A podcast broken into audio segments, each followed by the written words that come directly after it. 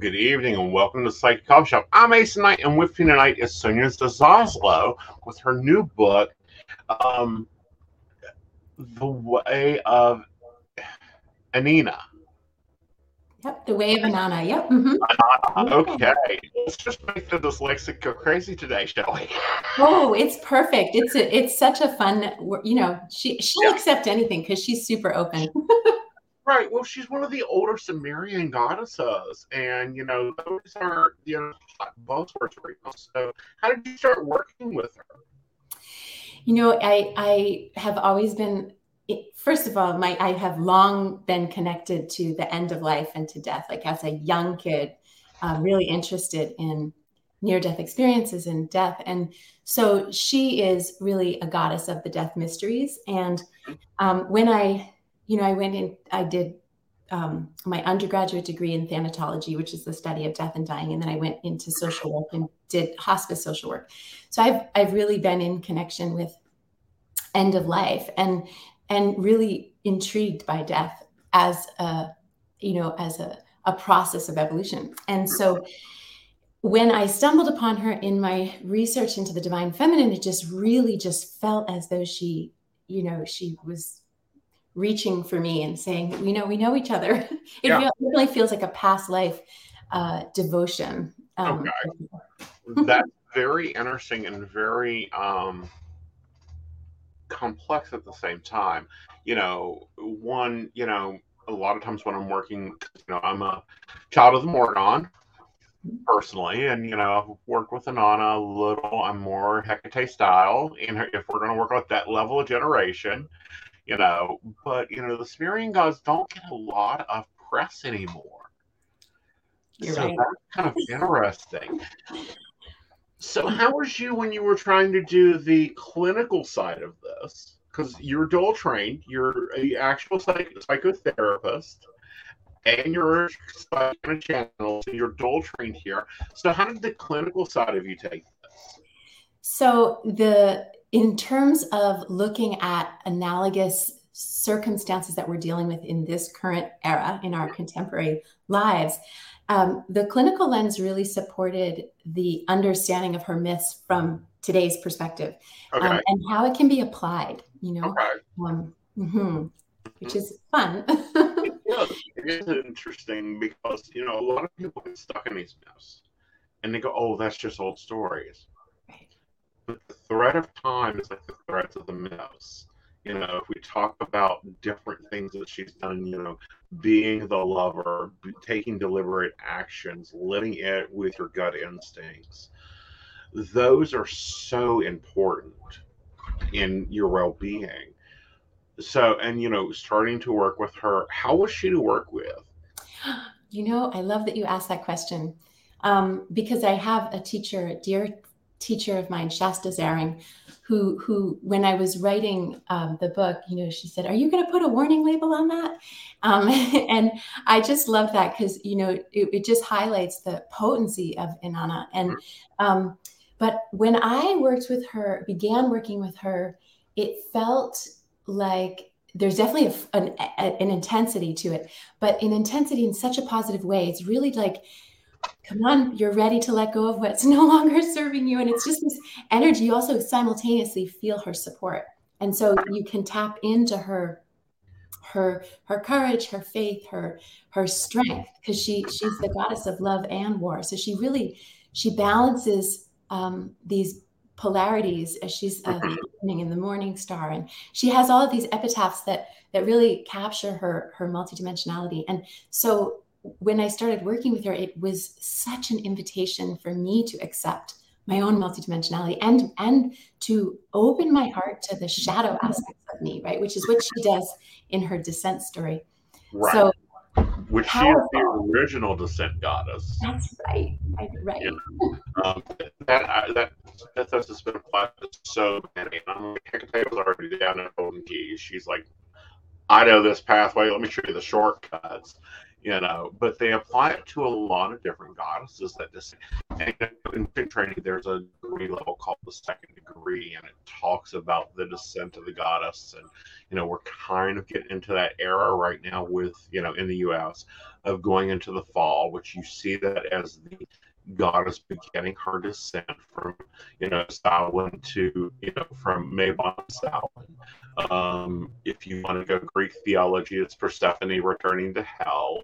Um, and it's a lot of tagging that in there. So, how do you honor that each year?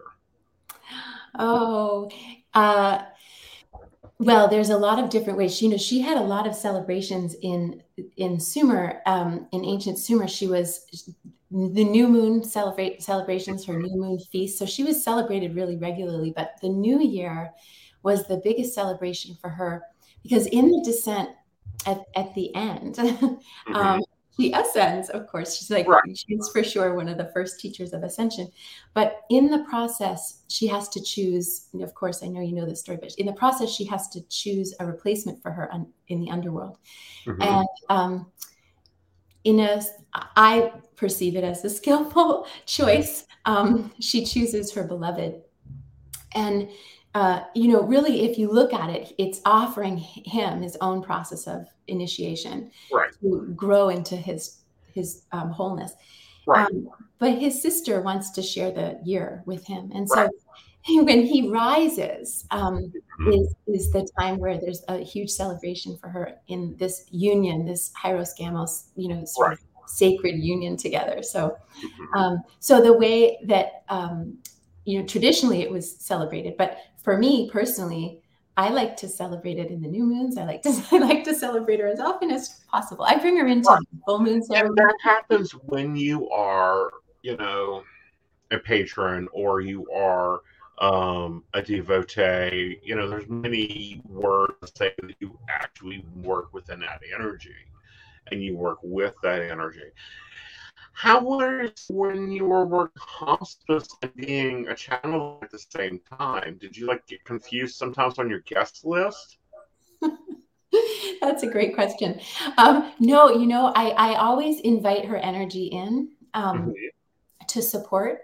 Um, she is such a powerful teacher of self-love and, and as you know in the work that you do mm-hmm. so often that is what folks are seeking this capacity to heal so that they can embrace themselves unconditionally. And so um, having her in the space with me is is helpful in the right. work you know? It is. It's very helpful having her in space and you know having her with you. Absolutely. how did you get started with this? With the book? ascension story Oh, sorry, I just uh, blanked out the the volume uh-huh. blanked. Uh, how's your ascension story? Oh, well, the the the process, my own. Mm-hmm. How I got into connecting to her. Yes. Yeah. So my process with her really was uh, a felt sense of like remembering my own past life connection really feeling like that there's a, like an agreement to bring forward her message so that she could show up as an ascension teacher today and you know mm-hmm. there's just such um, a powerful process unfolding right now on the earth plane and that wisdom and the understanding of how to raise our vibration um, to be able to move through our ascension process, to support the ascension process of the earth is so valuable. And it really feels like she intended to be present for this. And there are so many people around the world that are really remembering her. Um, and so I, I feel like perhaps it is those that have been in connection with her in the past, you know? Very possibly. I mean, we know looking through the research we have done and been able to do with past life theory, and yes, I'm going to say theory because, you know, we have to. Um, there is a lot of debate on whether you keep the same religious views and practices from one life to another. Now, if we look at that understanding cycle of it being a um, situation that is that you know you keep that thread that cell memory from one to another. It could highly explain a lot of what we're seeing now in the religious practice a lot of what we're feeling now a lot of what we're going through and questioning. As we make this shift over from masculine energy and masculine driven energy into a more feminine energy and that's causing a shakeup with a lot of things you know. Absolutely. very big push socially for to break the patriarchy. We're seeing a matriarchal ideas being re-explored. We're seeing more homes headed by women. Breadwinners are the women. Um, so, what's your thoughts with all this stuff being thrown at us? You know, as we're going through this, like this switching over and having to work out this thought pattern idea. It's one of the what I want to call three-year-old tantrums going on. Absolutely. you know that in, in, in a, from a psychotherapeutic perspective, when we're shifting out of old patterns, it's very common for that pattern. Let's let's think about it like a habit um, to really dig its heels in because it's it knows it's about to be dismantled, so it gets super loud. Um, you know, if you were thinking of, of quitting. Um, Don't know, whatever, coffee or something, uh, your, your desire for it would increase um, to the point where, you know, it's just overwhelming just because it knows, you know, you're quitting. so Right. it really, it looks actually to me as something that's positive. It confirms that this shift towards balance because the divine feminine, um, you know, really isn't about uh, dom. It's not a dominating energy, right? Which is so Right. so beautiful. It- It's really about being in alignment with the divine masculine. And Right. so return to balance just it feels like, oh, bring it on. Yeah, and turning to a better situational setup with it, Absolutely. um, which allows us a better comfortability. Um, but I think that we're, you know, we're seeing this more and more pop up. We're seeing it more and more with authors popping up and writing about this information, getting this information out there. But we're seeing it in real time. Yeah. You know, example, you know, we're just lost a very strong feminine leader, the Queen. Um, Mar- you know, Germany for many years has been ran by feminine energy, or Mar, you know, done very well. If we look how Ireland is doing, not Ireland, you know, Australia did. There was a lot of, you know, their prime minister is was female. New Zealand doing the same thing. So I don't get why people throw a fit about it. Do you you think people are, are throwing a fit about it? Oh, I know. I sit here and see it all the time. Right. I mean, you know, if we look at social media alone, the crap that gets gets thrown out there, we would not have seen 20 years ago. We Mhm. would have thought, you know, a, a female vice president. One, I think 20 years ago was overdue, and two, some of the stuff you know we see coming out on Twitter is ridiculous. Mhm. Mhm. and it's like really you know what is you know really going on here how is things really going on Mhm. Mhm. Okay? Absolutely.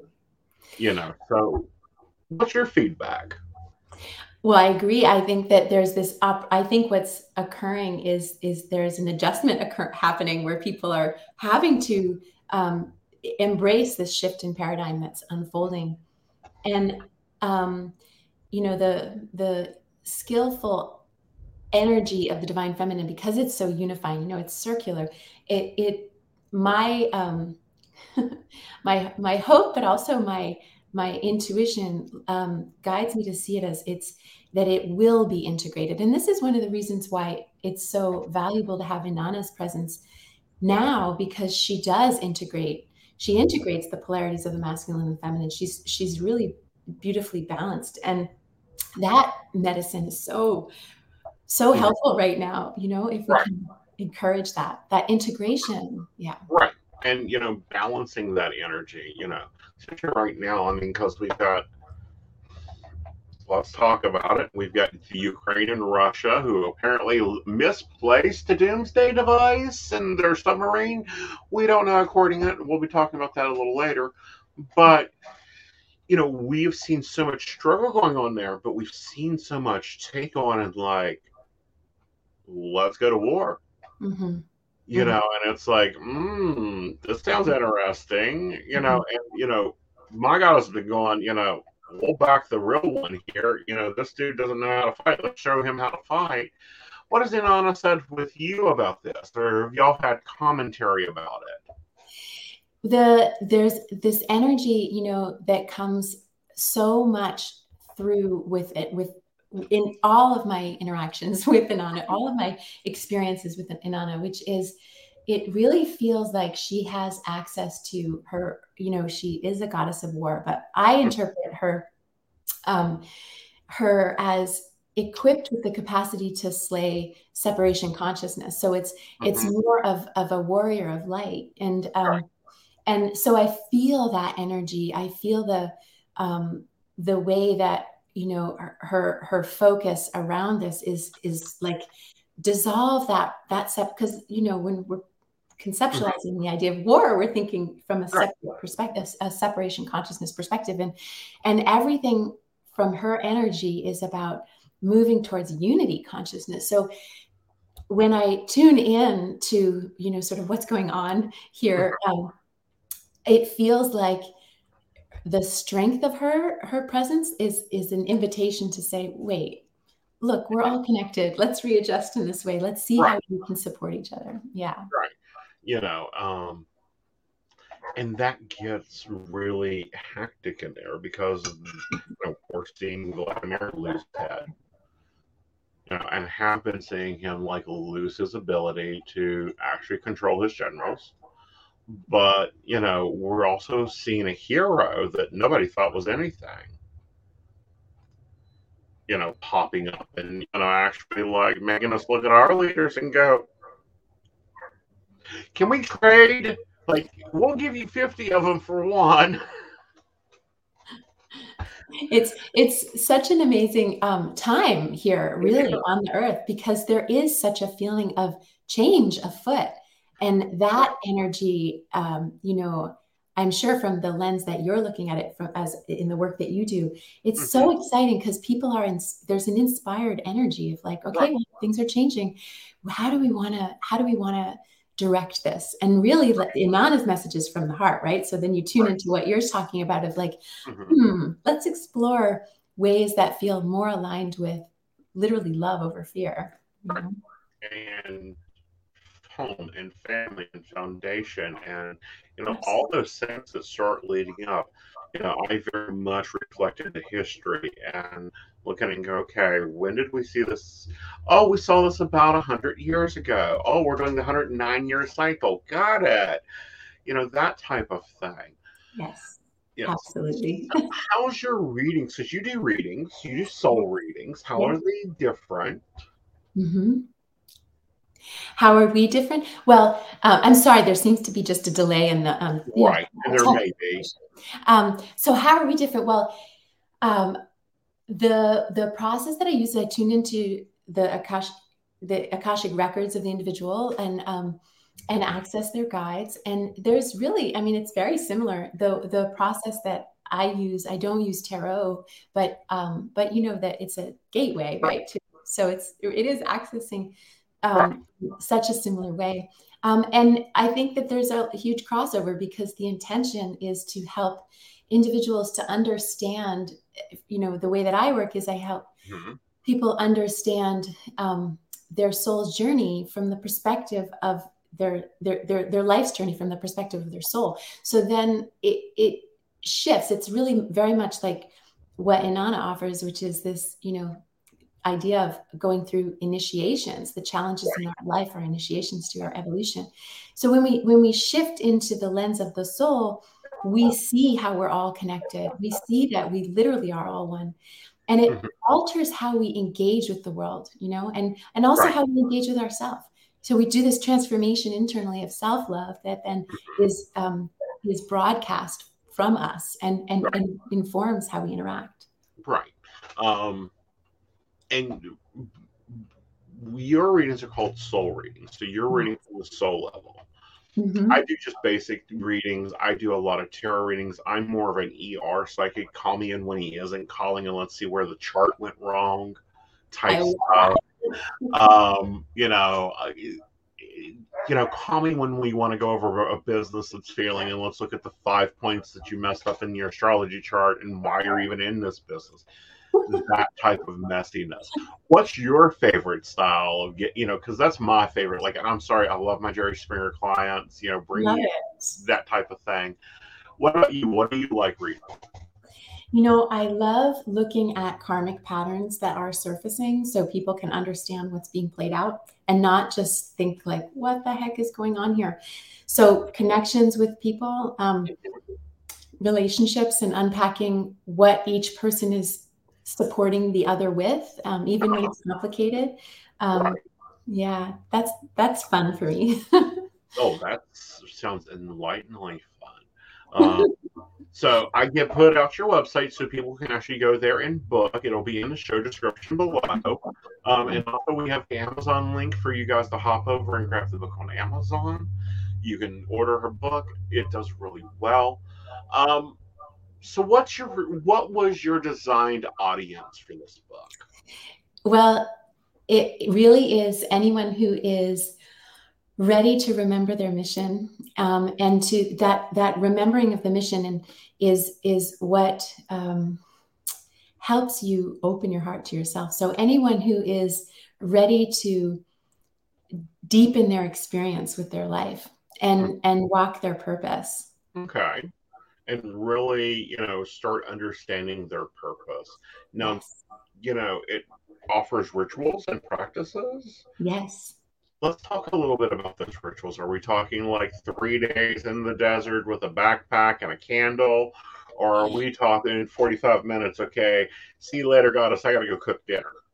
yes, much more like that. Um, you know, I love rituals so much because it's so effective and so fast. In um, you know, and and it's really about uh, bringing our intention and our attention to the practice of ritual. it's so individual and creative, um, and but what is wonderful about Inanna is she she fits into, um, and that's really the the hope that. Um, that's really the aim of the book is to help see how even though she is uh, you know a very ancient goddess that she can fit seamlessly into the contemporary context and so it is practical the rituals are practical they are um, yeah about you know 30 Yeah. minutes 40 minutes yeah Yeah. And that's important because, you know, some Buddhist teachings talk about meditating eight and nine hours a day, and that doesn't fit modern life anymore.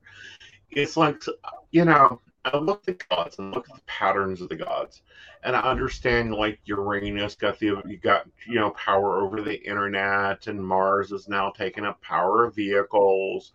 Mhm. I want to know who is the goddess of cell phones. You know, you know, when I'm talk to Morgan, I'm like, so are you going iPhone or Android? And she's going, I don't need either. i love that oh i'd be so curious to know who it is yeah, you know, Mhm. because as we look, and a lot of people get stuck on this, well, she's a goddess of war and, you know, death and, you know, love. But, you know, yeah, that's a little piece of. But she's all, I'm like, really? Do you think, do not think the god, goddesses and gods of war have not been going over here and going, hmm, you know, I think I'm trading a chariot for a tank. And, you know, and this spear has been very nice, but that AKR 57 lightning bolt there works really well. upgrading always Yeah. that's the beauty of the of feminine consciousness is this openness to um, really um, embrace our evolution right? So there's you know and Inanna really really represents the plasticity of that. She's flexible. She's she reminds me of um, of an artist who continuously reinvents herself because her creative vision is so strong it's continuously evolving. And there's an acceptance of like you know well i was doing this before but now i'm doing this. And it's just it's such a wonderful um, teaching for us in human form to to Mhm. allow ourselves to evolve into who we are, you know, and not be held fixed to where we were before, you know, Mhm. and also open our heart to where we've where we were before so that we can go forward without being tethered to the past, you know. Right. And not being stuck within that layer of, well, this is how it has to be. You know, I am the leader of the household, or I am this, or I am that. I mean, after 4,000 years, I'm sure Anana has been like, yeah, I used to do that. I'm not mood for that. Yeah, they used to burn animals for me. Now they just leave me text messages. You That's know, right. it's so much more efficient. They can just leave me a text message and I can be done with it. I I love that so much. I love that. That's exactly right. Yo, Mhm. Yes. Yeah. And you know, Phoenix brings up a reminder: the Bluetooth symbols are is a binary. It is a binary for communication and protection. Um, So cool. and when we come back from break, we'll we're gonna take a break in a second. I want to talk about Sumerian text and if you've explored some of that. Okay. Yes, absolutely. Right, so let's go ahead and take our half hour break, and we'll come back and talk about some Sumerian text. Awesome. Awesome. Hi, I'm Dottie the Psychic, and I'm sure you're wondering why I'm not wearing any makeup. Well, one reason is to irritate my social media manager, Aeson Knight. Hi, Aeson. The other reason is because I like to get to the naked truth about what it means to be a neurodivergent LGBT person with psychic abilities. I've got vlogs, blogs, and podcasts and videos all related to trying to live my best life and helping witches and bitches do the same thing. So, you can check all that out and get a reading from Dottie the Psychic at D-O-T-T-I-E thepsychic.com. Safe travel and much profit to you. Have a cute pet? We know you do. Each week, Tracy Vann chooses from submitted photos a featured reader for her Facebook page and provides a tarot reading. Your adorable pet cat, dog, rabbit, goat, chicken, snake, or more could be her next featured reader. Visit tracyvann.com, T-R-A-C-Y-V-A-N-N.com, and click Featured Reader to submit. We look forward to seeing your pet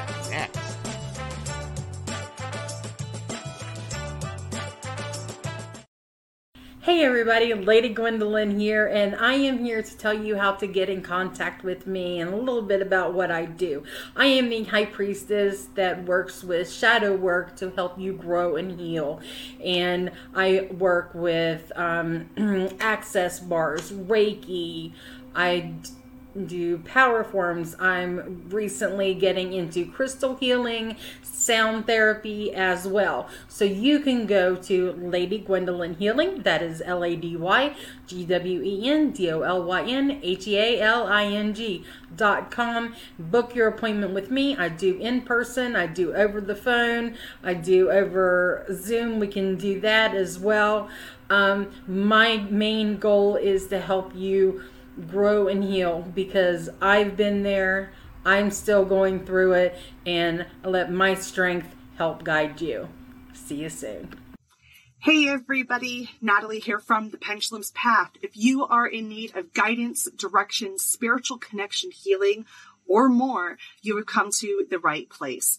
I have worked as a psychic and a medium for over three years, connecting people from all over the world with their loved ones, giving them insight and guidance into their current situations, their past healings, their blockages, and what they need to know in order for them to have a better future.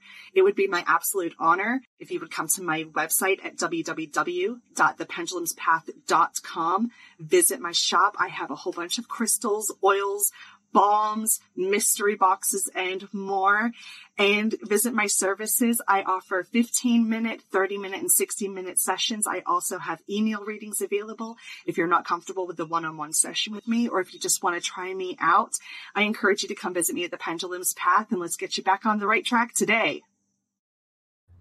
All right, welcome back. So let's talk about some Sumerian texts and symbols. You know, that we see commonly, like the pentacle was water forever um, during the Sumerian times. That you know they felt that. How how much research or how much did you delve into that? Like, did you have to put on some white gloves and head to a library? I did go through quite a lot of Sumerian texts and a lot of um, the you know there was there was so much backstory to Inanna's story, so I wanted to understand those. Um, you know, there's there's a whole backstory uh, that I talk about in the book about what sort of leads her to the descent um, Mhm. that comes from different um, myths, you know.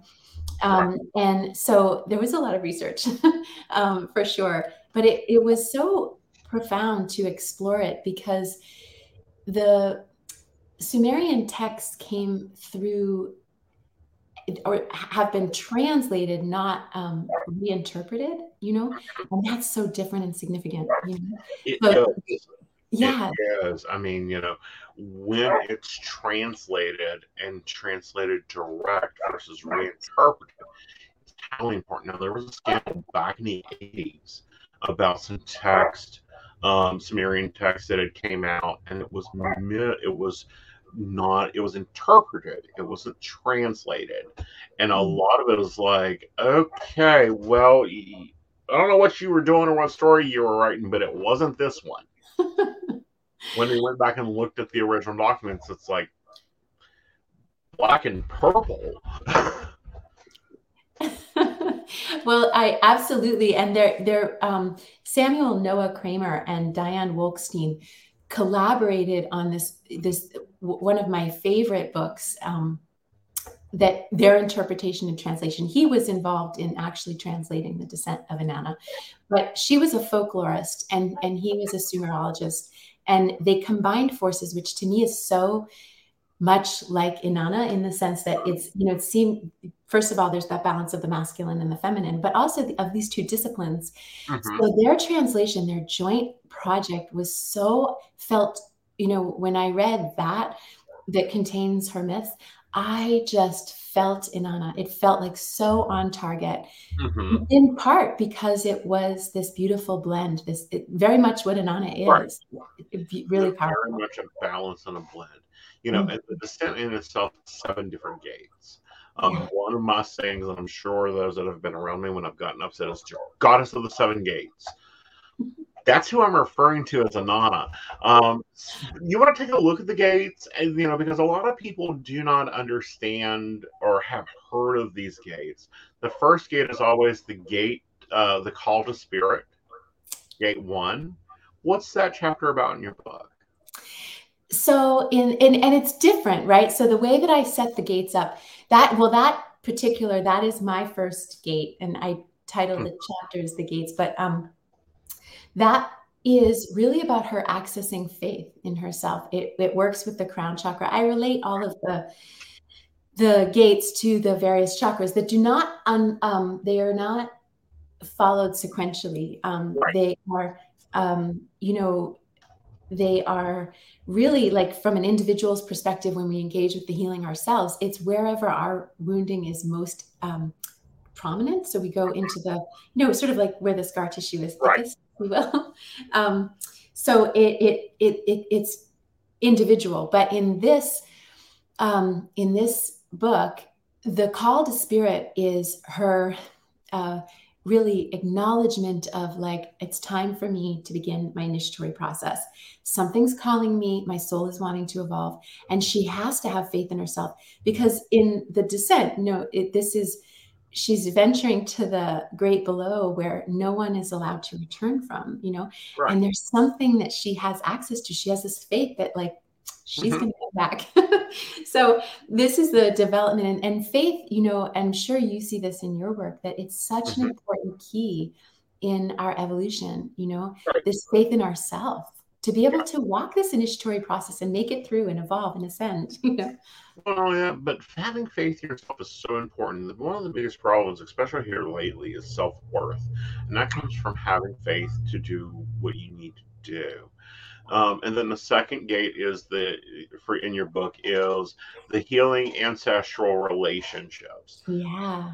This And in that gets me a little bit, so go for it.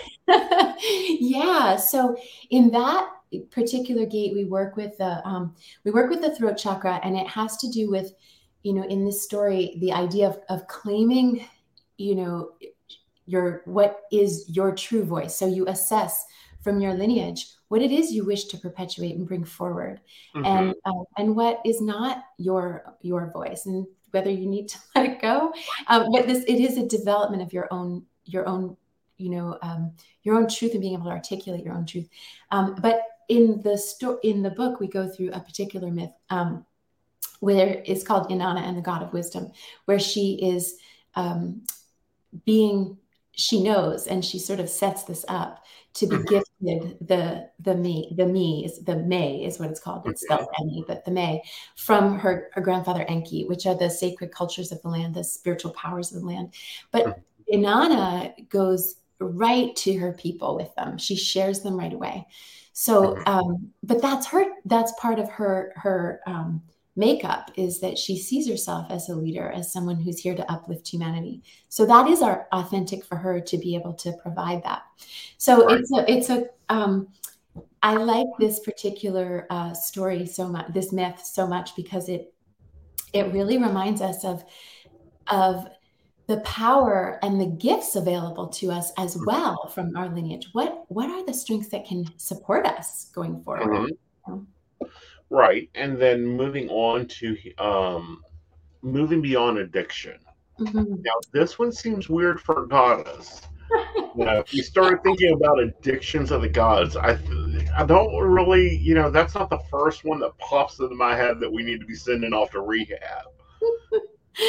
Absolutely. So this is uh this is a this one relates to this chat this gate relates to the um, solar plexus and it's about the myth the huluppu tree which is a tree that um, inanna is planning to use the wood from this tree to build her her throne and her Mhm. bed so her her queendom and her and her womanhood and and her sexuality you know and um and but when the tree is ready is the Mhm. right size she goes to it and she finds that there are these three beings that are inhabiting the tree and they will not leave and Mhm. it takes this process of her working through uh, the release of the of these beings in order for her to actualize the um, the the her her bed and her throne um, Right. so so she's moving through this this um the fears that are in the tree this is these are attachments that she releases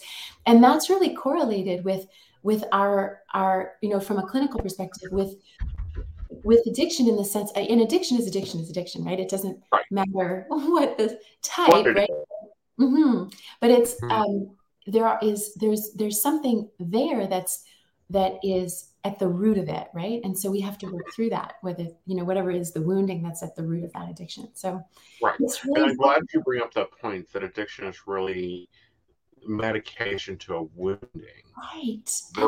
versus, you know, oh, you know, addiction is addiction. No, it isn't. There's any form of addiction, I don't care what it is sex, drugs, rock and roll, caffeine, whatever. There is a cell memory linked to that. Now, you know, and there's a difference between operational addiction and true addiction. And those are, you know, they get blurred now in headlines so much. But I think this is going to be a very good chapter to look at that, especially with that mythos that they're playing with it, um, and you know, really delving into it. Now, you connected that with the solar plexus, which is known as the spiritual connection um, in the education theory, you know, your solar plexus is where all your spiritual information comes from, i.e., your gut feelings. So Mhm. that's very cool. Gate four is achieving positive body image and self esteem. Those are so important. And Inanna is a goddess who insists on her physicality. She's really present in her body. Um, and so she's a, a- an extraordinary teacher in helping us reclaim our our sense of our physical as being a part of the divine, not just not something we need to transcend, but it's actually a vehicle to our movement into our divinity. So mm-hmm. it's important for us to have a positive relationship with it as we move through our our evolution um, because ultimately the whole process is this lifting of vibration and if we're held in a relationship to our physicality that is conflicted if we have shame or or trauma you know uh, in, in the physical it's so important to to transcend that and to um, heal right. so this this chapter is related to or this gate is related to the second chakra um, and she, the story, the myth, is definitely it's it's a, the courtship of Inanna and Dumuzi. So it's this love story of mm-hmm. her, and, and this is such a wonderful culture because there is no shame in sex in this culture, and right. it's celebrated and holy. And um, so she's just a beautiful role model for this. Very much so. And, you know, that's something else that people, especially readers, need to realize is we're looking at a culture that doesn't have the body shaming that we think of the same geological area of some, you know, of, you know, Sudan area currently.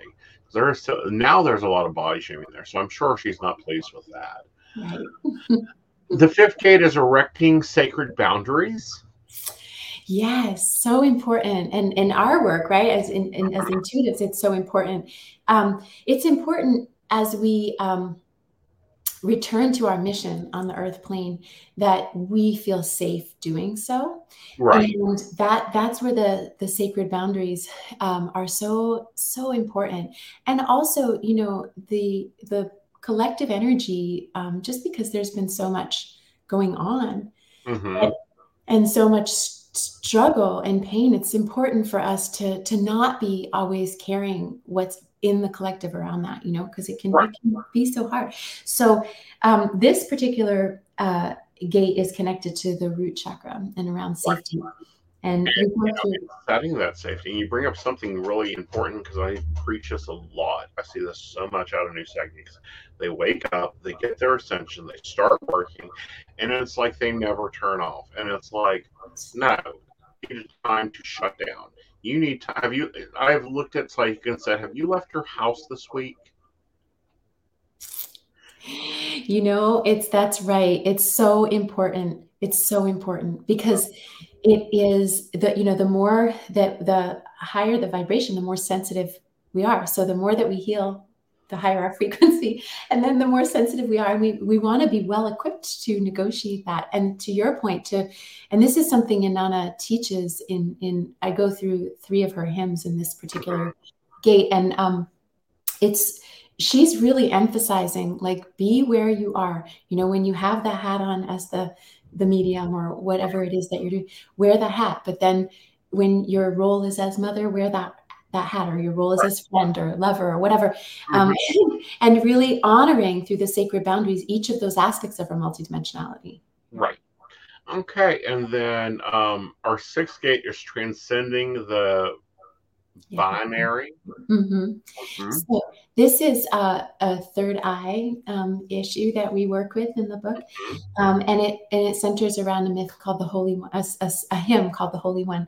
wherein she really um, she really prioritizes the discernment of the third eye for us to see mm-hmm. what is our truth. We're, we're, is this she's she's so powerful in the sense that she resists being confined and forced into a box. Mm-hmm. Uh, so you know, having to choose a particular orientation or whatnot. She her message is use your discerning third eye to see what is true for you and live right. that. You know. Right. And to work past that and finding that you are more than a zero or a one. Um, you may be a 1.5, you may be a two, you may be a four. Um, and getting into that viewpoint is very interesting. And then gate seven is probably the hardest one for empaths to read. I know it's the hardest one for empaths to work past, and that's surrendering to ascension. Mm-hmm.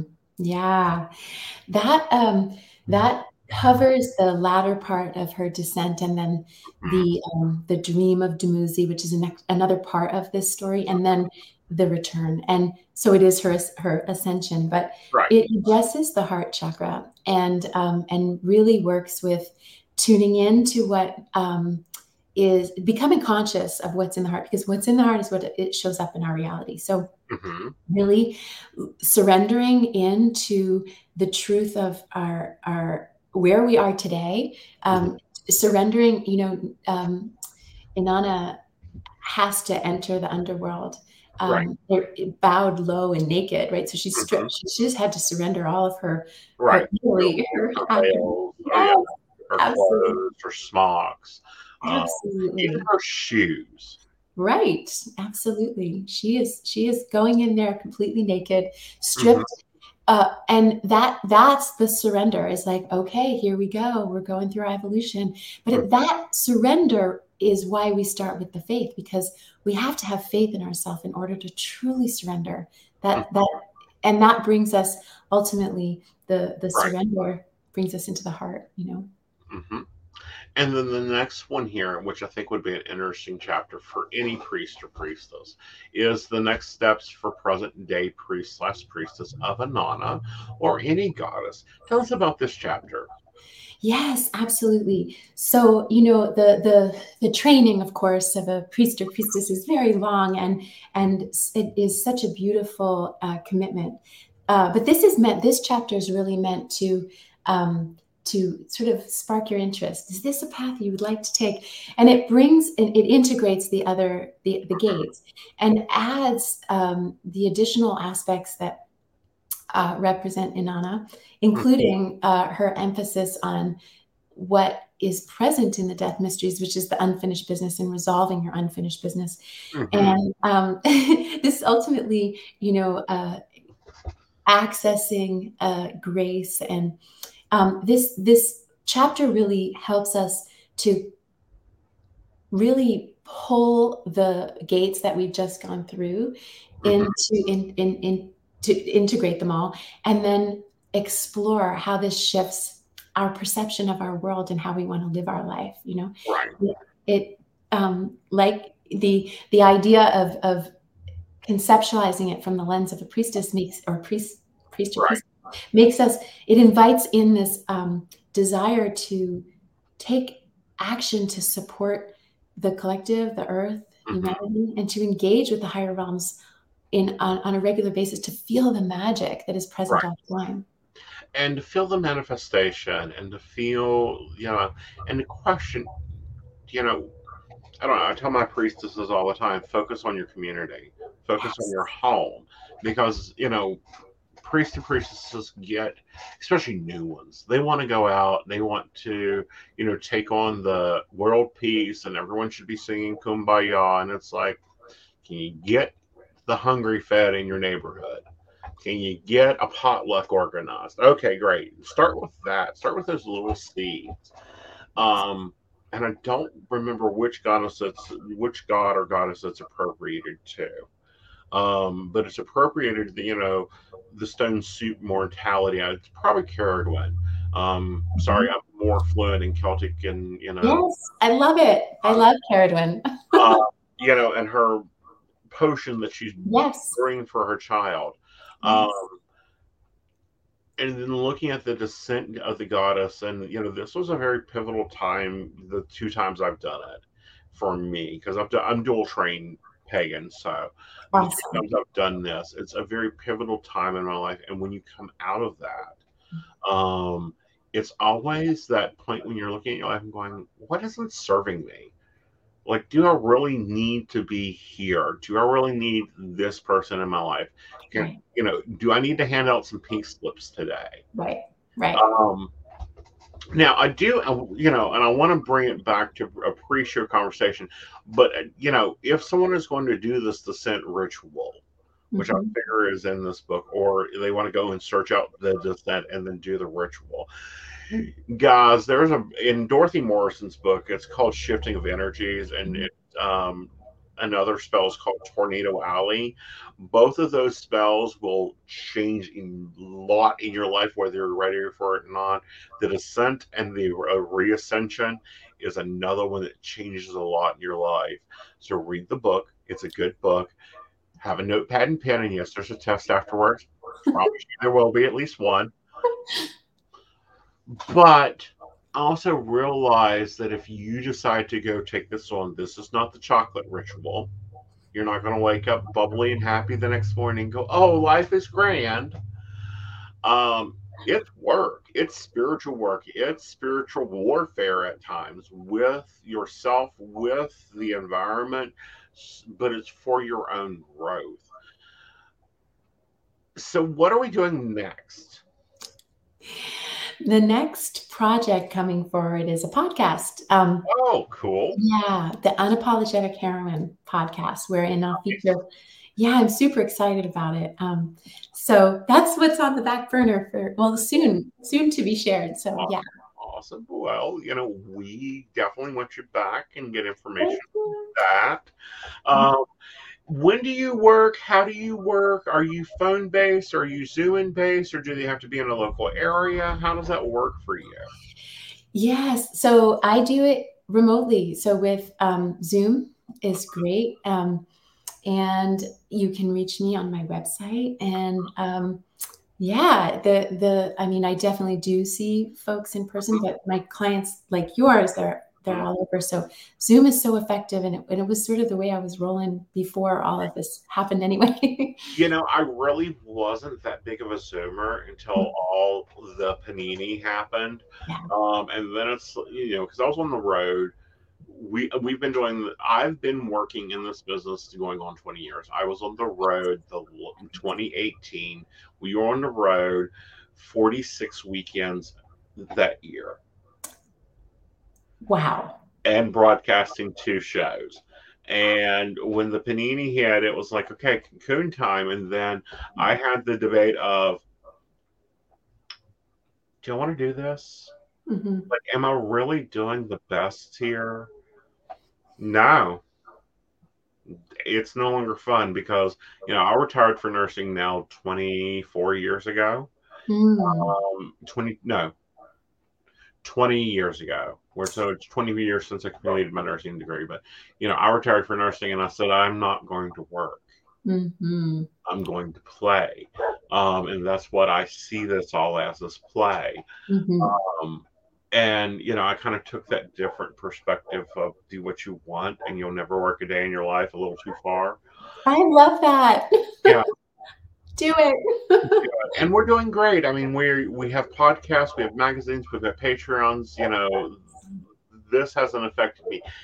How about you? What have you seen from the clinical and also from the channel view, channeler view of this and this trying time with we're right now?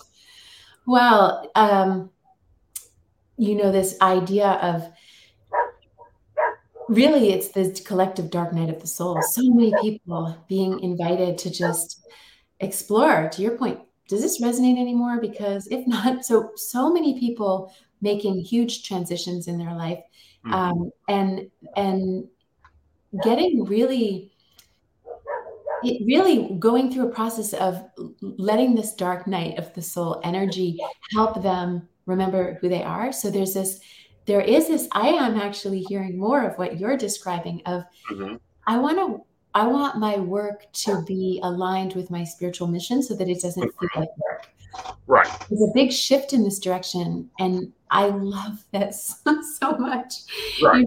yeah Yeah.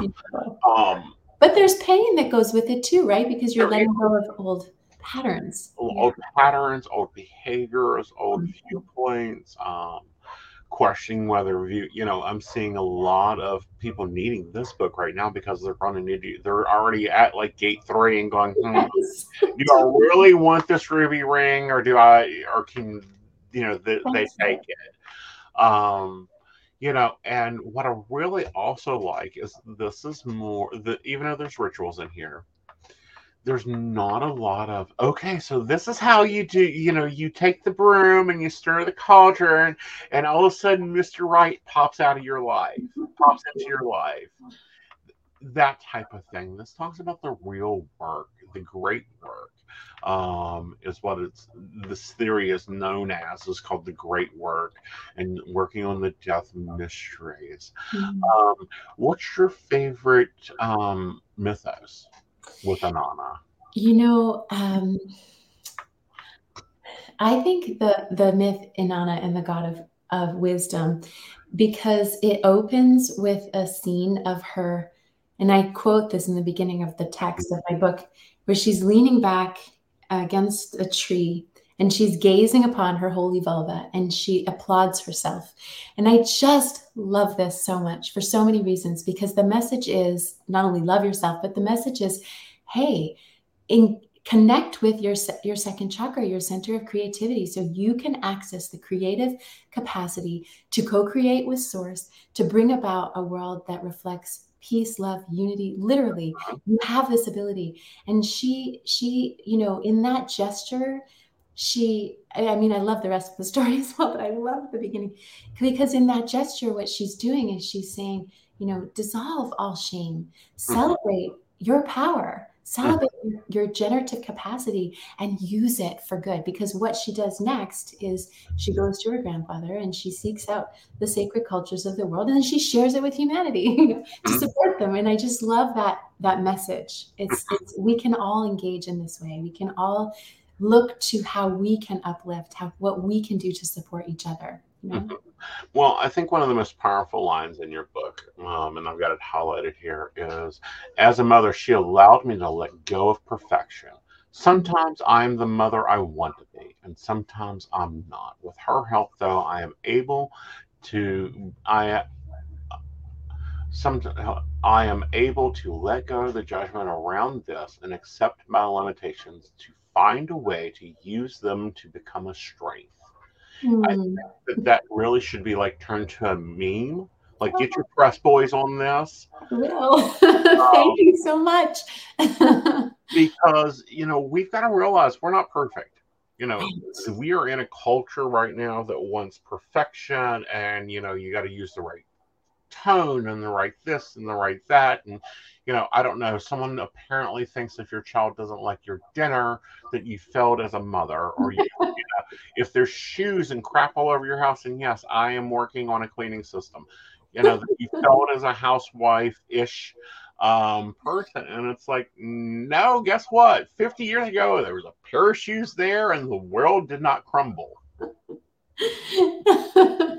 hmm absolutely. That's that's one of the reasons she's so relatable is because she she really brings the divine into the human by by way of her connection to her physicality and by way of her polarities. They're so relatable. We can look at like how we can be simultaneously, you know, um, patient and calm and loving and damn impatient too, you know. Um, and she just puts it out there and she's like, yeah, yeah, that's it. That's how you are. And she embraces it. you know Yes. uh, that's divine and you know that's something else i think your book does is realize and help people realize whether you're a devotee to her or not you have a divine spark Yeah. you can be a god and create chaos all you want Yes. You know go out and raise hell just make sure to put back where you got it from. She definitely, definitely reminds us that the divinity is that that the human path is itself and a, a- that the divine is inherent in the human Mhm, form and and that we can use our human experience mhm. to move into even greater access to our divinity that it's not separate that it's a vehicle for it you know Right. Um, one of your sections is farewell, finding your bearings. Mhm. Now, is this another psychological inventory chapter? If someone sees this and is just flipping through the book, or what is this? This is uh, more about sort of the way in which the divine feminine was subjugated throughout history and why it it needs to be resurrected to restore balance. So Right. it's sort of uh, get, helping us make sense of why the, for example, the second chakra needs this healing in the first place. Yes. And you know why you know you need to find your own stability. I think that you know Do I think the divine tim- feminine has been hidden for a while? Yeah, but I also think there's been a lot of guilt added to that. Absolutely. Um, you know, a lot of guilt added to, well, I'm just a stay at home mom. No, you're the CEO of at least three companies and you're trying to manage them at the same time. Absolutely. You don't have papers to hand off to the marketing department to handle this field trip and the, you know, something to hand off to the accounting department to figure out how much you spent at Kroger's. It's learning to accept that no, you're doing much more work and much more accessory there. Okay, darling. So let's, you know, talk about where to get your book at, where to get a hold of you, because we're at the top of the hour. Wonderful. Well, I'm so, so grateful for uh, being able to share this time with you. Um, the book, The Way of Inanna, A Heroine's Guide to Living Unapologetically, is available at booksellers worldwide. So Amazon and all any place you can you would buy books, it is it's available. Um, as well as online. Um, and my website is seanazelazo.com. So if you're interested in connecting and getting your reading, let me know. Reach out. And are you doing classes yet? Or I do do classes right now. I'm not, uh, but they'll start back up in the new year. okay. Sure. Well, can you spell that out for them real quick? Sure. It's S E A N A Z E L A Z O dot com. And the link's in the show notes below, guys. All right, honey, thank you for stopping in for a cup of coffee. Come on back when your podcast launch. Let's have a little bit of a celebration and some fun, okay? Thank you so much. Thank you. You have a lovely evening. You too. All right, guys, we'll be back after the break with Joe.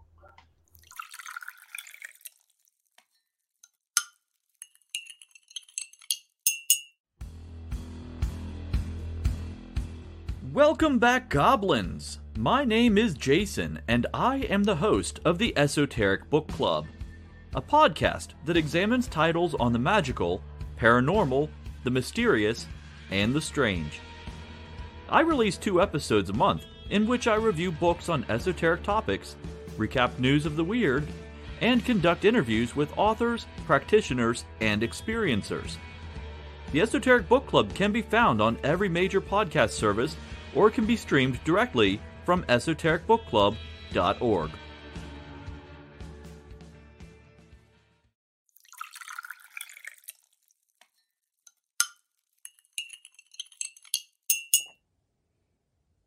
Hi, I'm Tracy Vann. I provide a blended reading consisting of mediumship, psychic, and tarot cards.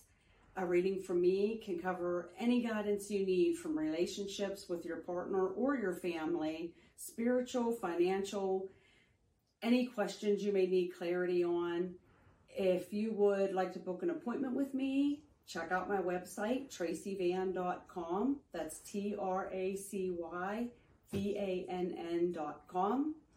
I have bookings from 15 to 60 minutes you may choose from. That helps if you just have a quick question, need an answer, or if you're looking for a reading in more depth. I'm here to provide the guidance and clarity for you. Uh, let's just figure it out. Bye.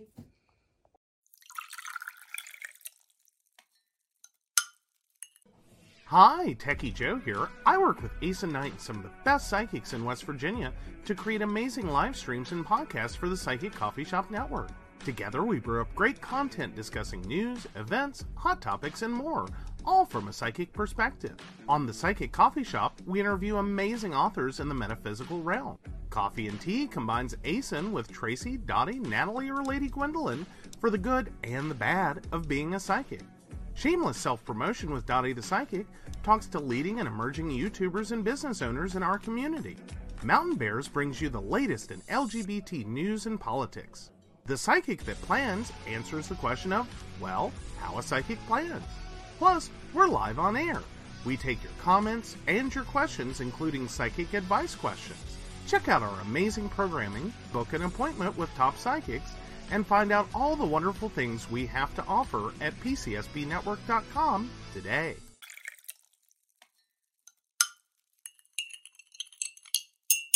Hi, I'm Aeson Knight. I provide tarot readings covering everything from love and relationships to your life questions and your spiritual answers. And also, I provide a lot of guidance in finances and divorces and all those relationship problems. So, if you'd like to get a reading from me privately, not on air, you can feel free to do so by visiting aesonknight.com and booking your appointment. I also provide on demand services, so if your life is a little chaotic, you can go ahead and click that call now button there on my site, right for a quick answer question. All right, guys, back to the show. Enjoy.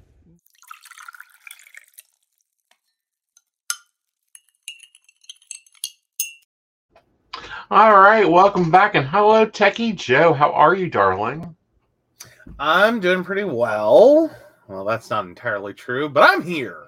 Yay, you've arrived. You've arrived. Yes, and I'm sorry if I messed your cam up earlier. I apologize to all you guys. Apparently, we're having that same internet issue again. So when I tried to uh, sit in the green room, uh, yeah, I noticed everything went to crap real quick. And I was like, Really? Run away. I didn't even notice, honey. Oh, Oh, gotta love them. No, we don't. no, we got to kill them. That's what we got to do. Hey, Brenda. Hey, uh, Phoenix. Hi, Phoenix. Oh, my goodness. All right. So I kind of alluded to this, but it's being reported that Russia has apparently lost a tank. Well, not a tank, a whole submarine. Oh, a whole submarine. Yeah. How how does one lose a submarine? Did did grandmas get some snorkeling gear and just go beat it out of them? I'm not sure, but it's a good possibility. I mean, you know, like mean- I'm just sitting here like someone need to make some bathtub gin, needed a bigger bathtub. What bad submarine jokes? I've got them all day. All right. I will send you the report oh, fun. so that we can cover this. Brenda's betting on farmers. I'm betting on grandmas because I'm quite sure they have ideas for this. Oh, alrighty. Farmers would not know what to do with a submarine. Oh, there it is. So, yeah, Russian nuclear submarine with doomsday weapon has just disappeared. Russia's nuclear submarine has disappeared with its doomsday weapon, capable of reportedly creating a 1,600 foot radioactive tsunami. Um, wow. So, yeah, North Korea reportedly fired a missile over Japan a few hours ago, and now Russia's flagship nuclear powered submarine with its doomsday weapon have gone missing. An entire submarine in 2022 is missing. NATO has reportedly warned members that the nuclear powered submarine isn't in its White Sea base, where it has been sitting active since July. Officials are now warning, fear mongering, blame shifting that Russia will use it, uh, use its uh, Belgorod nuclear powered submarine and its doomsday weapon Poseidon. Mm-hmm. Oh, Poseidon is the next generation of weapon systems uh, that the Doomsday carrying a nuclear bomb with Italian media reporting over a 16,000 foot radioactive tsunami would result in Doomsday weapon being used. The drone um, would drop the bomb in the in a depth of one kilometer near the co- near a coastal city where uh, Gena- uh anyway anyway huge wave smashes hits crush plutonium, the environment, and killing untold smash go boom. Yeah. U.S. Officers are always ready with a quote at this time, a with static intelligence experts. Oh yeah, the author of Putin's playbook. It seems. Um, Rebekah Koffler said that Russia would only use this weapon as a last resort in the event of Russia and the United States in a direct canonic war, and Russia is long. So, what would this weapon do? What weapon would much more advanced U.S. military have in its arsenal?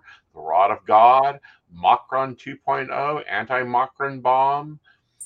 because we all know the U.S. isn't sitting around scared of Russia without their own doomsday weapon.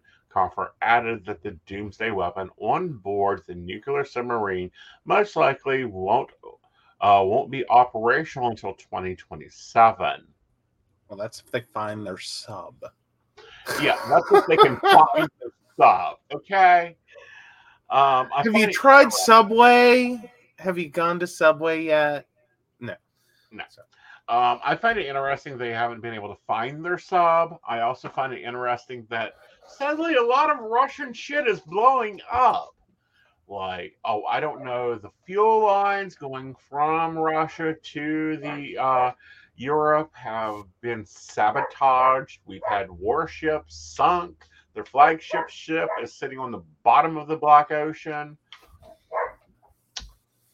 he's having to buy stuff from North Korea because A, it's the only one that'll sell him anything, and B, he's out of money, so he has to pay black market prices. I know, right? I don't know. I just kind of see Russia like going to like I don't know. I like I feel like Russia is at flea market level for for armament. You're going to start seeing Vladimir Putin showing up at a gun show looking for weapons soon, okay? Um, my question is, is however, is his generals just said, you know what? Why don't we take this and hide this over here? You know, the boss is a little crazy. Let's take because we've heard stories, you know, that the football that Trump carried was not really the football. Um, that it was more so the soccer ball. The football was more setting at the Capitol. Um, we are hearing different communications that you know a lot of things are not aligning really good. Um, for Russia, we also have you know the Ukraine requesting a very quick entry um, into the United Nations, which is going to, in you know, Article Five is going to come into a conference there, and we may be a little busy reminding Russia just why they're Russia. At the same time, I know. I like like come on Russia. It, like this this is just sad. yeah. like this is I mean, I'm not really encouraging Russia to get better at war. Well, can't Like, we I don't think with the war because this is like a few things that have gone missing over the years. I mean, when we're you know Soviet Union fell apart, hmm Yeah. Yeah. It's it's yeah. Yeah. Like yeah. Like I'm sorry, did was Gorbachev like the the like brains of the whole operation? They've just kept him around this long until Putin was like, "No, I don't need him. I know everything now. I know it all. I know it all. I'm good. I'm mm-hmm. good. I'm good." Then Gorbachev dies and they go into a war and it's like, "Dear God, he's lost everything." Well, I think that you know, I think that it's like trying to play war games with toys, and you know, you let a three-year-old play with your game. Hmm, Well, but then again, the movie. Yeah. I mean, I know. you know. Um, but yeah, no, it's it's been it it's it's been Right. it's been an experience. Um, I, like I I mean, I don't want to say I feel bad for Russia, but I kind of feel bad for Russia. Like this Right. is an embarrassment. Like it's just this continuous, never-ending embarrassment right now. hmm And it's like I don't want them to be good at it. Right. like I'm kind of glad to find out no, they really suck at this now. Yeah. Like they really had it going back, you know, 50s to the through the 80s.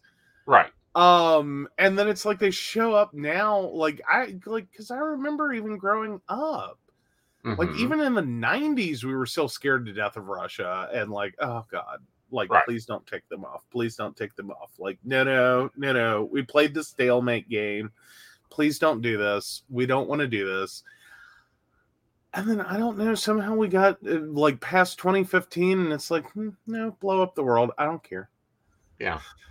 I think I mean, I think that you know here's the problem, and I really debate this, but I wonder what the United States has that nobody else knows about. Because if we look back, we see That's- Kennedy going, "Yeah, let's negotiate peace." You take those fucking missiles back where you put them, Russia. Then somewhere around Carter, there was this talk of peace, and of course, you know, Ronald Reagan went real big into the peace mission, and we go all the way through even Bush. You know, Mr. War torn Bushes, either one of them loved war because it made the money on the gas. True. And then somewhere around um, Bush 2, we stopped being so worried about, oh, you're going to fire, fire missiles? Cute. Hey, Johnny, can you uh, fire up F1387 and just kind of like show them what can occur? I don't know. I like. I mean, I understand the need for kind of the the like. Okay, what's what's the hidden truth? And I think that's a natural reaction to it. Is like, okay, so what do we got that beats this? Because no one seems to be all that concerned. Right. But then I wonder if it's almost kind of like the Panini response, where you know it, it's more so everything was really scary at the beginning, and it was it, it like we were at the edge of war, Mm-hmm. And then we did that for like a generation. Literally, we did it for an entire generation. Like we we, I grew up with bomb drills. Yeah. You know what I mean? Like we were like they they called them like you know disaster preparedness drills. Right. Yeah, they were bomb drills. We were scared to death. Like we were gonna have bombs dropped on us. I got Right. it. Um, and I think most people did. Right. Um, because it was you know it was part of the news, and like somewhere along the way, did we all just kind of go, yeah, they could do that. mm-hmm. Kind of hope they don't. Mostly, right. um, but you know, eh, if they do, what do we do to stop it? Like, we can't live in this constant state of Right. fear. And I'm sorry, he just seems like an old boyfriend that keeps just coming back and creating issues. Well, yeah. Well, Russia in general, yeah, is is kind of like this weird stalker ex that sh- keeps showing up and is like, "Hi, did you forget about me?" Yes, we did. Per, on purpose. Yes, everyone did. Yes. Everyone forgot about you because no one cares anymore. The only one can't, cares like- the one that's being a little bitch over there. Hello, North Korea. How's your Tonka toys? Are they still doing well, Mhm. Quinn Kimberly? I understand you had a very passionate pen palship with your little friend that's no longer in office, who's now crying to the Supreme Court. They took my papers. Yeah. Well, Yeah. but then you turn around and, and with North Korea, the, it was the same kind of thing. Is because I remember in the '90s, Mm-hmm. like flipping Model UN. I tell you what, um, like in the '90s, that was still the the big hot topic was nuclear armament of uh, North Korea. Mm-hmm. And again, it was this giant, like, oh God, don't do it, don't do it, don't do it. How do we de escalate the situation? Don't do it. Right. And then again, I think it kind of we we we did this, and I, I especially coming off the Cold War, I think it, it kind of fast tracked itself. Right. I, I don't know that we have any better weapons, really. Like I, I mean, some improvements, I'm sure, but I, mm-hmm. I don't know that we have anything better than we did then. I don't think we're really doing all that much better. Right. But I think that that as a, as a country, as a people, as a populace of the world, Mm-hmm. we just kind of got to the point of, well, that could happen. Right.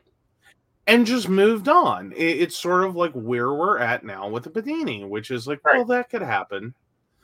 Right. Moving right along in conversation, you know, Right. just is that necessarily the best reaction to have? Probably not.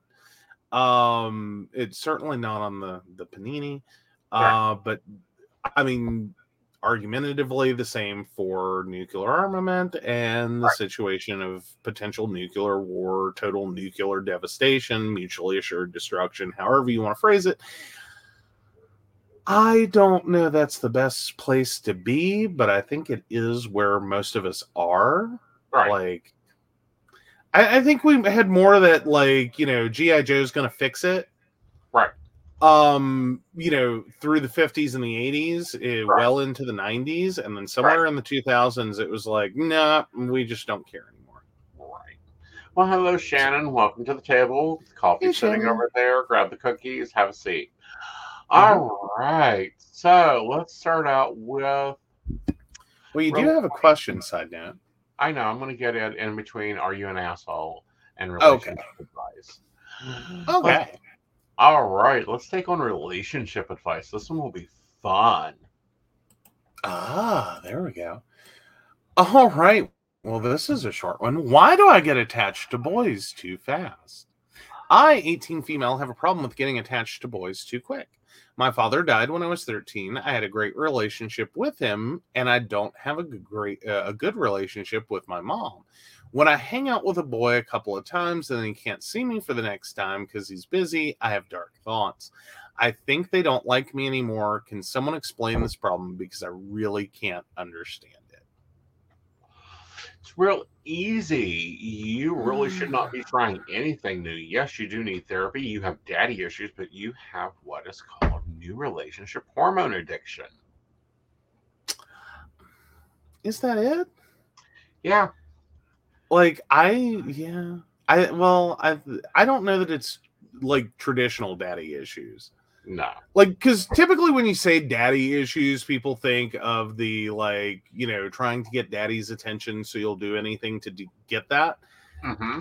Mm, i don't think that's where it is i think it's you know she's looking for a man to save her Right. so she has damsel in distress syndrome out the ass Yeah. is what this sounds like Right. and because she is she she's in distress Right. um and she's looking i think for a man to fix it like i think that's who her father was Mm-hmm.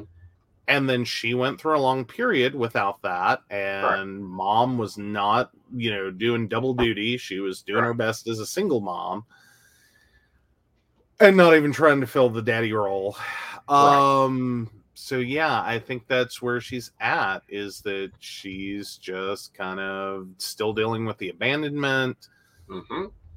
having some problems there Yes. So my advice was one, get into therapy. Two, find a life without a man. And four, make everything about you and your life. And a man is a nice perk, not required, but get to that point before you go getting them another man. If you want that much attention, get you a dog or get two. So while one's sleeping, another one can play with you.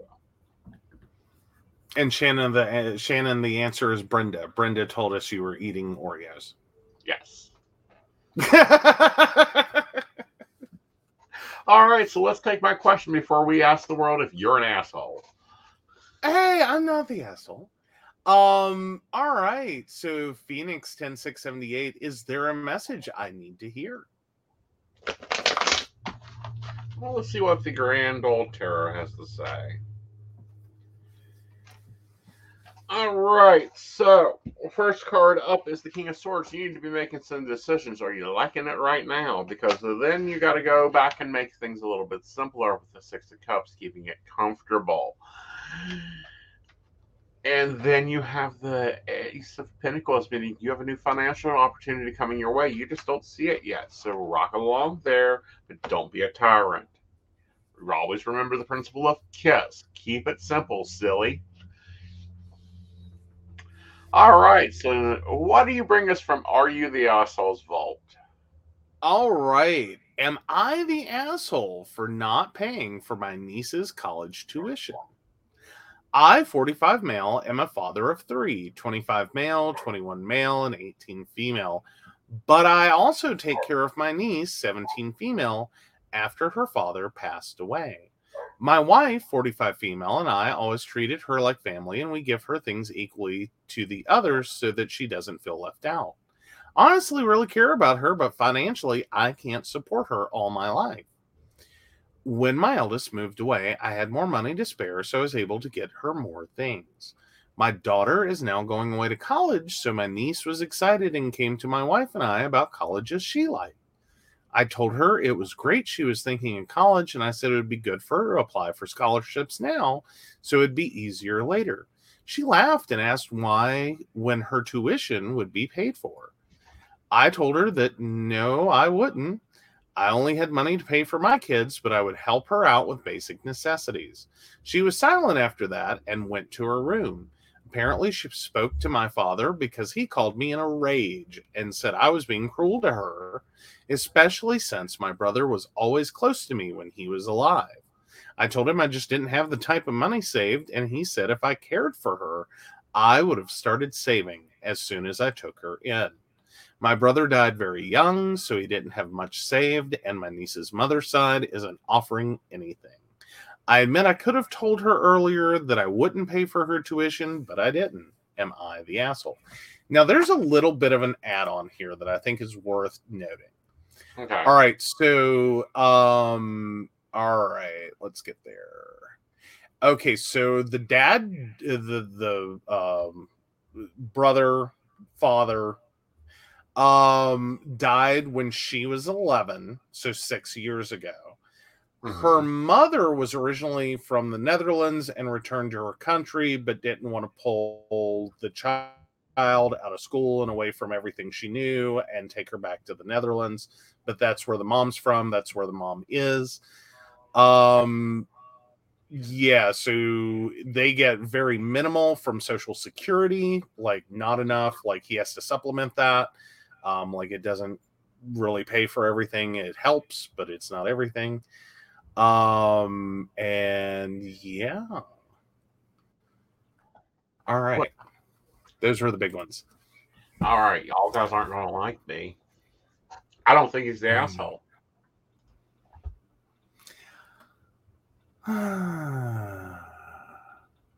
I don't think he is either. I, I think this is one of those unfortunate situations that he may have responded like a dick, but I think it was like, and it was definitely a conversation that maybe needed to occur sooner and not with like the slap in the face it became.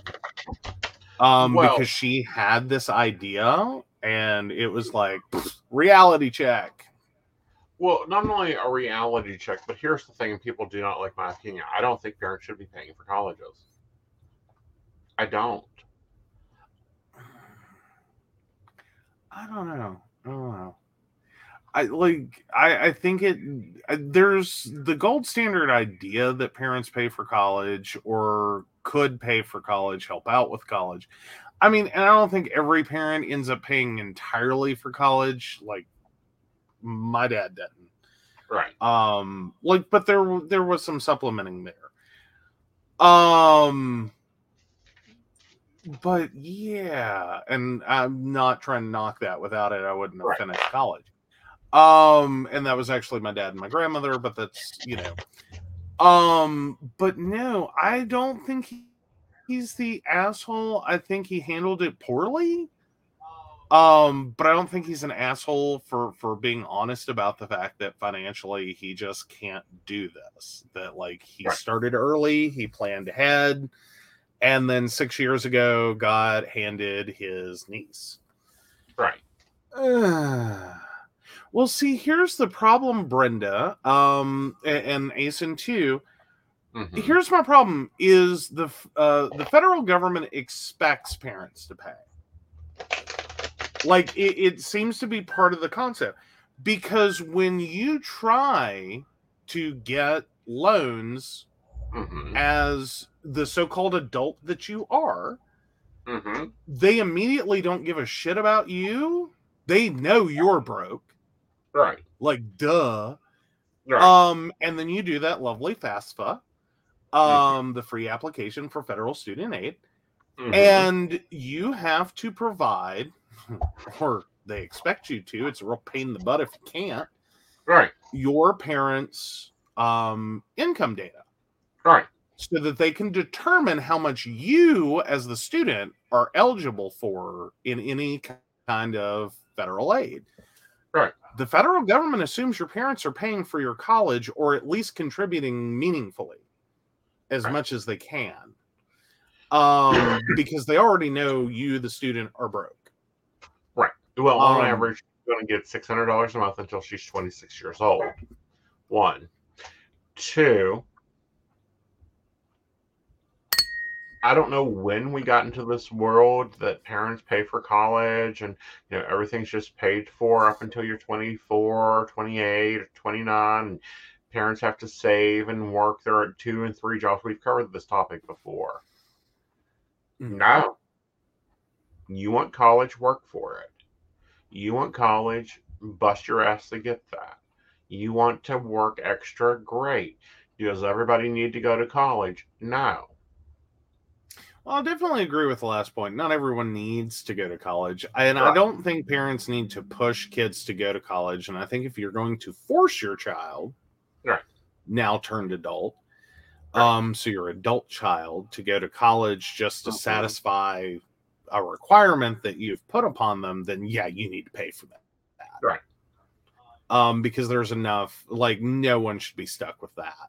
Right. Um, but otherwise, I Right. can I can kind of see that. I don't think that that's necessary that that should occur, but it is Right. what our federal government, at least in the U.S., is what they assume is going to happen. Right. Like, and it becomes a real problem because I I went through some of this myself. Um, at at least in terms of having a deceased parent, and we've talked about that on the show and the nightmare that was. Um, but then also it became an issue with my father not wanting to provide that data. Right. Um, because at the point in which he told me to get AIDS and die, he decided he no longer needed to supply that information for my uh FAFSA recertification. Right. And uh, so we we had lovely um back and forth conversation because you can't elect out. Like it's hard enough to get them to leave you the, the fuck alone um with a dead parent. Mhm. Um the if you have a living parent, right.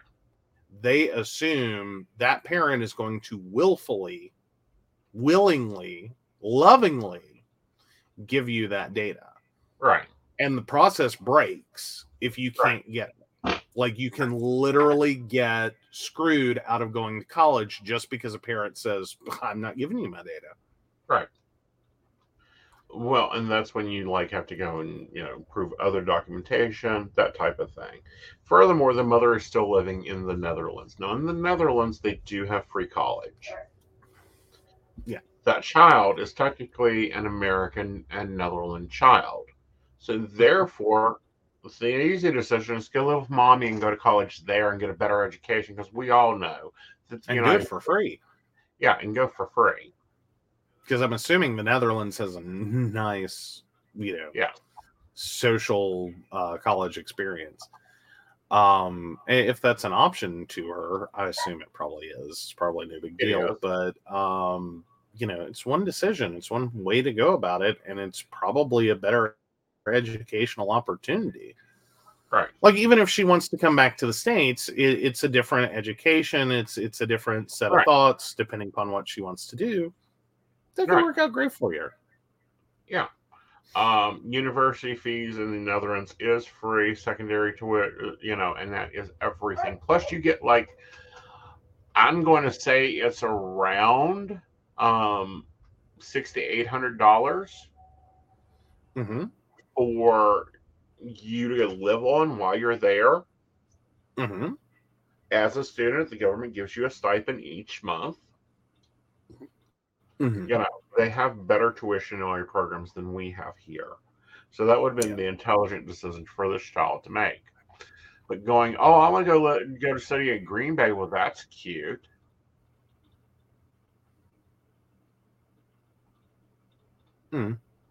I like I'll give the mom some asshole points, but I really think the the biggest asshole in the whole situation is probably the grandfather. Mm-hmm. Not because he doesn't want to pay for college or or doesn't like because I think a few commenters said, well, why don't he put his money where uh, where his mouth is? Mm-hmm. But just the fact that he started at Rage Uh huh. and didn't really like, okay, what the hell? Right. You know and why did everyone have this assumption Right. um like he didn't check the assumption or why he had it he just launched into i'm going to bully you and it's like it's great that they were close like his his his sons were close when they were younger that's great I- you know, but there's a limit here. Like, Right. you know what I mean? Like, there's just close isn't money in the bank. Close didn't, you know, take out a life insurance policy. Close didn't Right. do a lot of financial planning, which granted is true for a lot of people. Right. Um, but then there becomes a point that, you know, as a 45 year old father of three, hmm plus a you know benefactor of a niece Right. at what point does it end Right. like it, it- you know and like this has been a f- pretty decent sacrifice up to this point Right. is what it sounds like so yeah Yeah. nah I, i'm not calling op the asshole i and i'm surprised because i started reading that one the first like when i was picking it up for the show and i'm like oh he's so the asshole he's the asshole he's the Right. assholiest asshole Right. And then I like it's like no, I kind of see his point and I see where this is going and I see the problems here. Right. Is like, yeah, okay. Cause I mean, like my very first reaction to the title was like, why the fuck are you paying for your niece's college education? Then it's like, oh, you took her in. And it's Yeah. like And he was "Mm, supposed yeah." to save up for her along with his other three children at the same time. Why paying for another and adult? catch up 11 years Yes. and catch up 11 years. Yes. Like zero college savings. Boom, here's your 11 year old. Mhm. okay now you have to like backfill 11 years worth of college education exp- uh, pre-planned savings Mhm. and then you've got to do that within like seven years Right. And my question is this is 17. Why was she not at a job? Why was she not hitting the newspaper route at 14? Why was she not, you know, obviously, you know, mommy's dearest isn't doing the best here. So now I i've need got a lot of questions about mom Yeah. like mom doesn't seem at all involved Right. and i'm like i don't know is this just one of those situations where like you have a crappy brother who you know hooked up with some crappy woman and they were just crappy parents and then one of them died and the other one shot back across you know the ocean The pond. and it's like Yeah. see ya Right. You know, and then you know, my question also is, you know, is there was there death benefits? What was the use of those death benefits? Is there a tuition savings in those death benefits?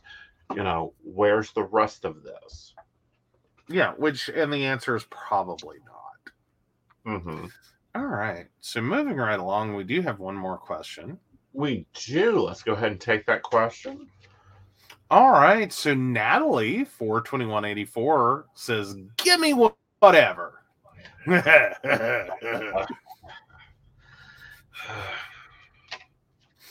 I want to see you in a in a very dark lip, Natalie. Anyhow, so fine. There's your a very request. dark dark lipstick, like a nice, uh, a nice blush lipstick. All Oh, right. okay. First up, we have the Page of Cups. Someone's talking. Someone's got something interesting going on. Then we have the Five of Wands here. You need to get playing and engaging with people, but there's emotional stuff you don't want to deal with with the Two of Swords here, reminding you that it's going to cause you to take on a new battle. And with that new battle, your choices is your own. all right hey natalie says send me shades Uh, okay, I will not actually- the shade don't send me the shade like don't don't be throwing shades at Natalie. Um Oh, Phoenix, did you miss it? yeah, we done that. Yeah, he he like a few minutes ago. You're gonna have to like rewind. There was a Yeah. message. Message waiting. Oh yeah. oh, Natalie's dying over there. Uh huh. Yeah, good deal. Oh, Robert, what's up? Not tonight. Interesting. Do you have a headache? Oh, you had oh no, Phoenix had technical difficulties. Yeah, we understand that one. That's been my day.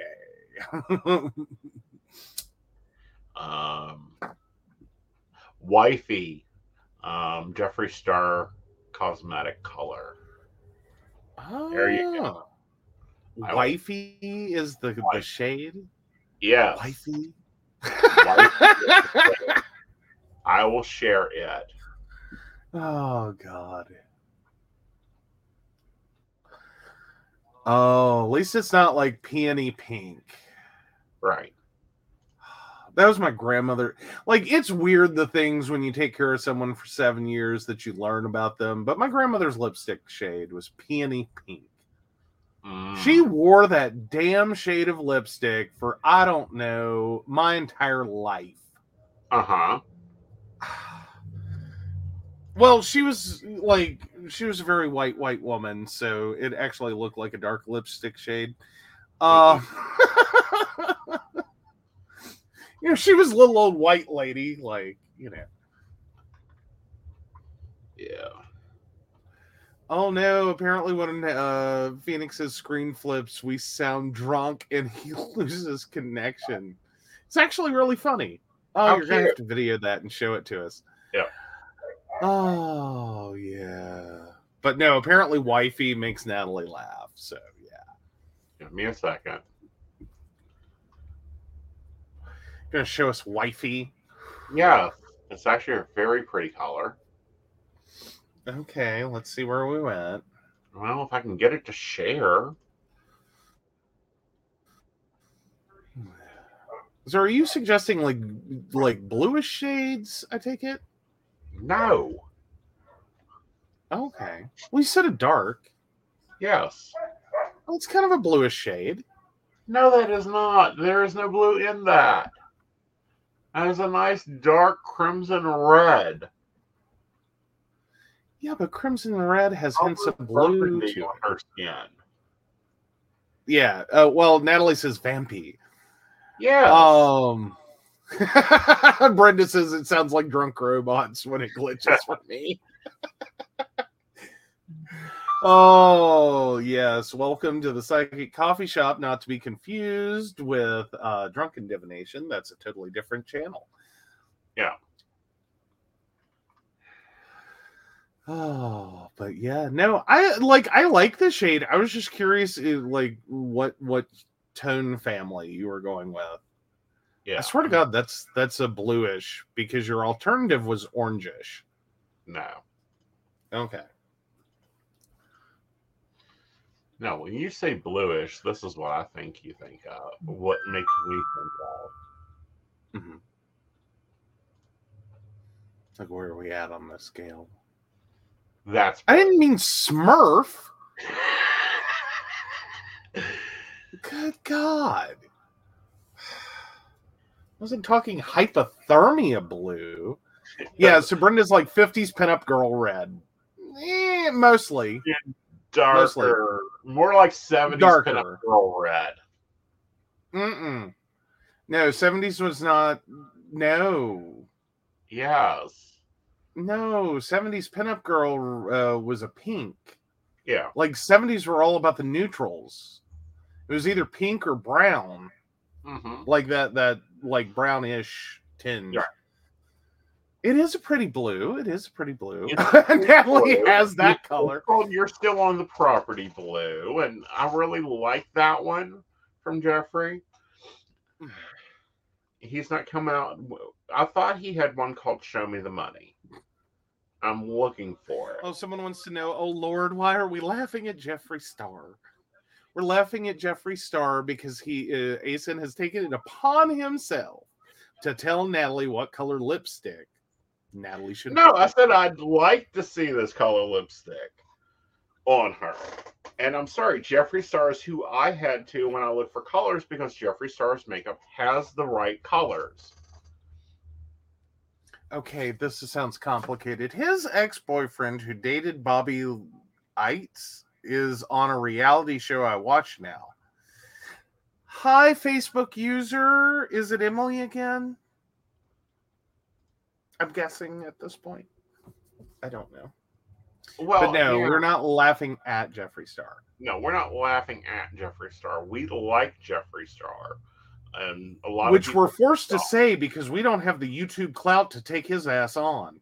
I don't um, care. I the only thing I want to take on is I want the fucking PR packs, Jeffree. Deliver them. The address is down Hey, there. Ashley. Yeah, no, because like at, like Jeffree Star could cremate us and turn us into a um very limited edition uh like eyeshadow. He can cremate us as long as he gives me the cremated palette. Okay, that's my point. Fair enough. Fair enough. And he owes a nude palette out here lately. But anyhow, now we were discussing makeup, and when we discuss makeup, we go to Jeffree. Um, granted, I don't have the budget for Jeffree, but baby, if I did, we would. Ah, no. See, I always go cover girl. I don't do CoverGirl in showing colors because they're off. The latest CoverGirl stuff looks like it came out of uh, Too Faced Makeup's collab and failed.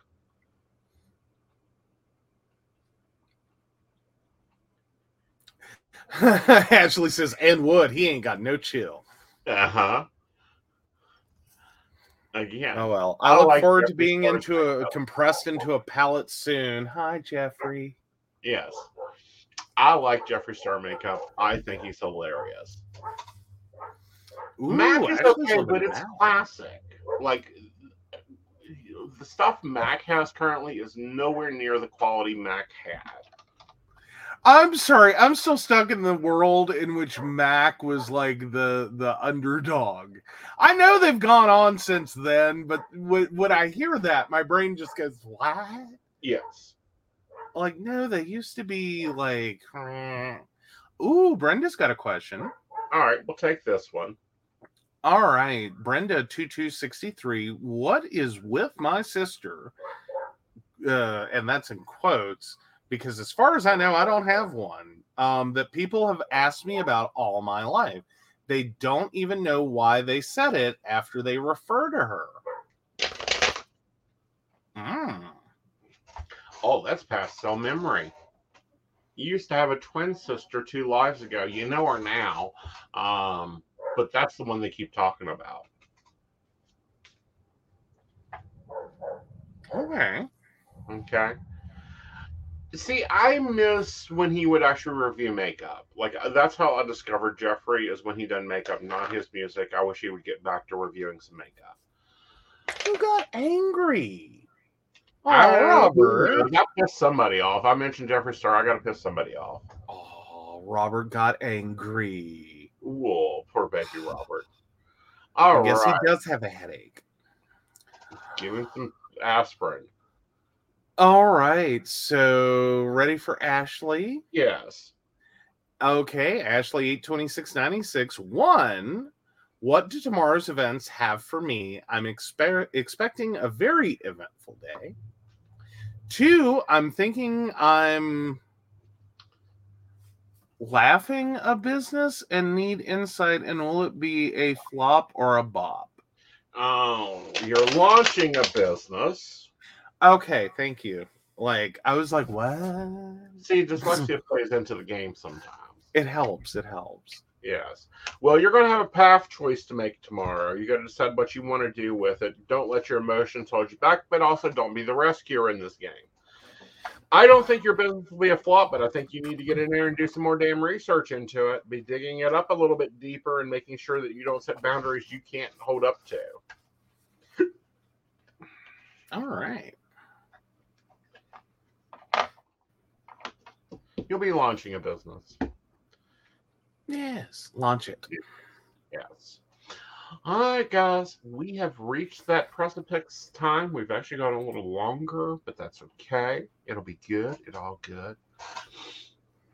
They say they want shorter shows, but then when we try to do shorter shows, they want longer shows. I don't know what to do with the them. shows that we provide, Exactly. especially There with this cable company that you get to go and aggravate with, because according to what I'm running, we're still good. I know, right? Yeah.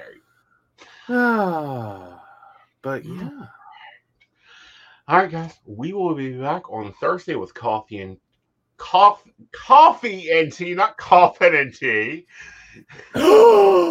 New show idea, coffins and tea special for fucking October. That's where you were at. no, I'm I not feel it. I love it. I do want to talk a moment about tomorrow night, though. You guys normally get a respite on Wednesday nights. You're not getting one this week. Lady Gwendolyn's coming in with her cauldron, and she's stirring up some mouse at eight o'clock. Before, be sure to stay to tune in. Enjoy her cauldron readings. It'll be fun. Um, she'll be on for at least two months on Wednesday nights at 8 p.m. And with that, we will be letting you guys go for a lovely evening. It was great talking tonight about Inanna and the book. Be sure to go grab that. The link's in the description and it's up there. And also, let's see what else is going on. Mountain Bears is on tonight. Is on uh, Friday night, and then Psychic the Plans is on Friday night. Psychic the Plans is on Friday night? No, it's on Sunday night. I don't know. I, I, guys, it has been a busy week, and my planner looks like it's bleeding ink again. Oh, but hey, that's the fun part of this stuff. All right, guys, you have a magical evening, and we'll talk to you later. All right, and we do want to thank Beverly Walker, Mika G, Kathy, Mary Winfield, Brenda Bryan, Ashley Gish, Shannon C, Shannon D, Lady Gwendolyn, Charles Shaw, Dottie the Psychic, Tracy Vann, Donna White, and the Laughing Tree Grove. If you'd like to learn more about us, the show, or how you too can become a barista and receive all the wonderful benefits that our Patreons receive, please visit us at pcsbnetwork.com. Yep. Good night, y'all. Good night.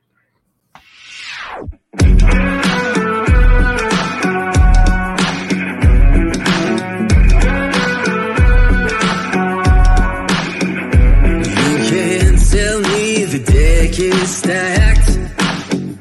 You can whisper behind my back.